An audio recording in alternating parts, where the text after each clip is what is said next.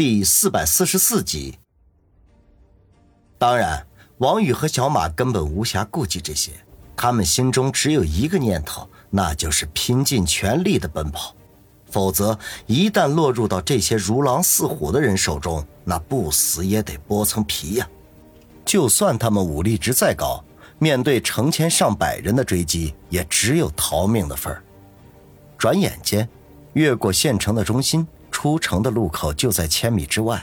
两人心中都是一喜，希望就在眼前。可是，希望很快就变成了绝望。就在刹那间，两辆警车横在他们前去的路上，五六名警察端着手枪，遥遥地指向他们。其中一个人拿着喇叭，大声地喊道：“你们已经被包围了，快点放下武器，缴械投降！”王宇和小马心中均是大骂：“你哪只狗眼看见我们带着武器了？”不过，面对黑洞洞的枪口，他们可没有硬闯的勇气。王先生，你的左手边有一条胡同，待会我吸引他们的注意力，你先逃走。”小马喘着粗气说道。王宇本想说：“我怎么会丢下你不管，独自一个人逃跑呢？”可是还没等他开口，小马又说道：“王先生，警察通缉的是你，不是我。他们抓住我也没有用，我是子介少爷的人，他们不敢拿我怎样的。”王宇心中一动，事实的确如此，对方的目标其实是他，而不是小马。当下点头说道：“好，记着子健少爷的话，找地方躲起来，一切都会真相大白的。”小马说完，脚下忽然加快，口中大喝道：“王宇在此！”原本就是天色昏暗的傍晚，再加上王宇和小马一开始就夺命狂奔，不管是后面追击的人，还是前面拦截的人，根本就分不清楚他们哪个是王宇。此刻听小马大叫一声。所有人的注意力瞬间集中在了他的身上。王宇知道机会只有一次，不容有失，当即没有丝毫犹豫，身形一闪，就向左手边的那条小胡同奔了过去。胡同口附近站满了看热闹的人，见他忽然狂奔而来，均是大吃一惊，本能的让出路来。这天知道这些亡命徒会不会当街杀人，那自然是要让路的。王宇动作奇快。瞬间闯进了胡同里，这时候大家才明白过来，小马是在声东击西，给王宇制造机会。于是乎，丢下小马，向着这条小胡同涌了过来。小马愣在原地，挠挠头，自语说道：“难道我的个人魅力不足？”他话音刚落，一双雪亮的手铐就送到了他的面前。一个冷着脸的女警不客气地说道：“你被捕了。”小马耸耸肩，乖乖的伸出双手，笑嘻嘻的说道：“美女，我犯了什么事儿？”女警白了他一眼，这家伙到底犯了什么事儿？他哪知道啊？反正先抓起来再说。胡同很窄很长，前方到底有没有出口？王宇根本就不知道。他现在只能一直往前跑，否则就会被后面追来的人给淹没掉了。跑到一半的时候。旁边一个分支路口，忽然窜出来一个长发女孩来，对他飞快地说道：“这边没有路，来我这边。”王宇仅仅愣了一秒钟，就选择相信对方。那女孩喊了一声之后，转身便跑。王宇立刻跟上，他前脚刚走，后边追兵就到了。好在胡同狭窄，真正跟来的人没有几个。女孩带着的这条路更长更窄，两侧还堆满了各种各样的杂物。王宇想起许多电影里的情节，于是不加思索，边跑边将两侧的杂物掀倒，给后边的人制造障碍。等跑到尽头的时候，后边的追兵已经被他远远的甩下了。那长发女孩站在出口处，大口喘着气，见王宇跟来，指着前面说道。一直往前走，就是菜地，菜地尽头是一片小树林。过了小树林，他们再想追你就难了。王宇向长发女孩点了点头，说道：“小妹妹，多谢你救我，把你的名字告诉我，我以后会报答你的。”小女孩笑道：“ 我叫燕子，你快逃吧。”燕子，我记住了。王宇知道时间紧迫。不敢再耽误下去，迈步便跑。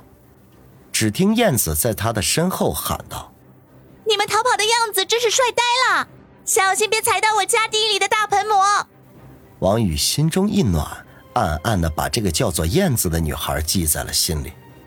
当他跑到菜地深处的时候，回头看去，才见追他的人从那条狭小的胡同里冲了出来，无数手电筒的光柱向他这边扫射，已经有人冲进菜地，锲而不舍地追了过来。王宇脚下不停，一口气奔到地头，然后一头扎进了前面的树林。他知道危险仍旧在，他还不能停下来。穿过树林之后，掉头向右边逃窜。几百米之外就是向东方延伸的公路，一排拉着粮食的大货车车队正在呼啸而过。他脑海中灵光一闪，想要彻底摆脱后面的追击，最好的办法就是爬上这些运粮车。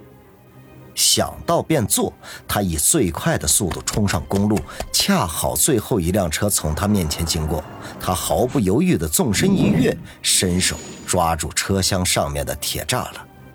因为车速很快，他的身体瞬间被带着飞了起来，背上的背包带子承受不住惯性产生的拉力，顿时拉开，装着吃喝的背包倒飞出去，远远地摔在了公路上。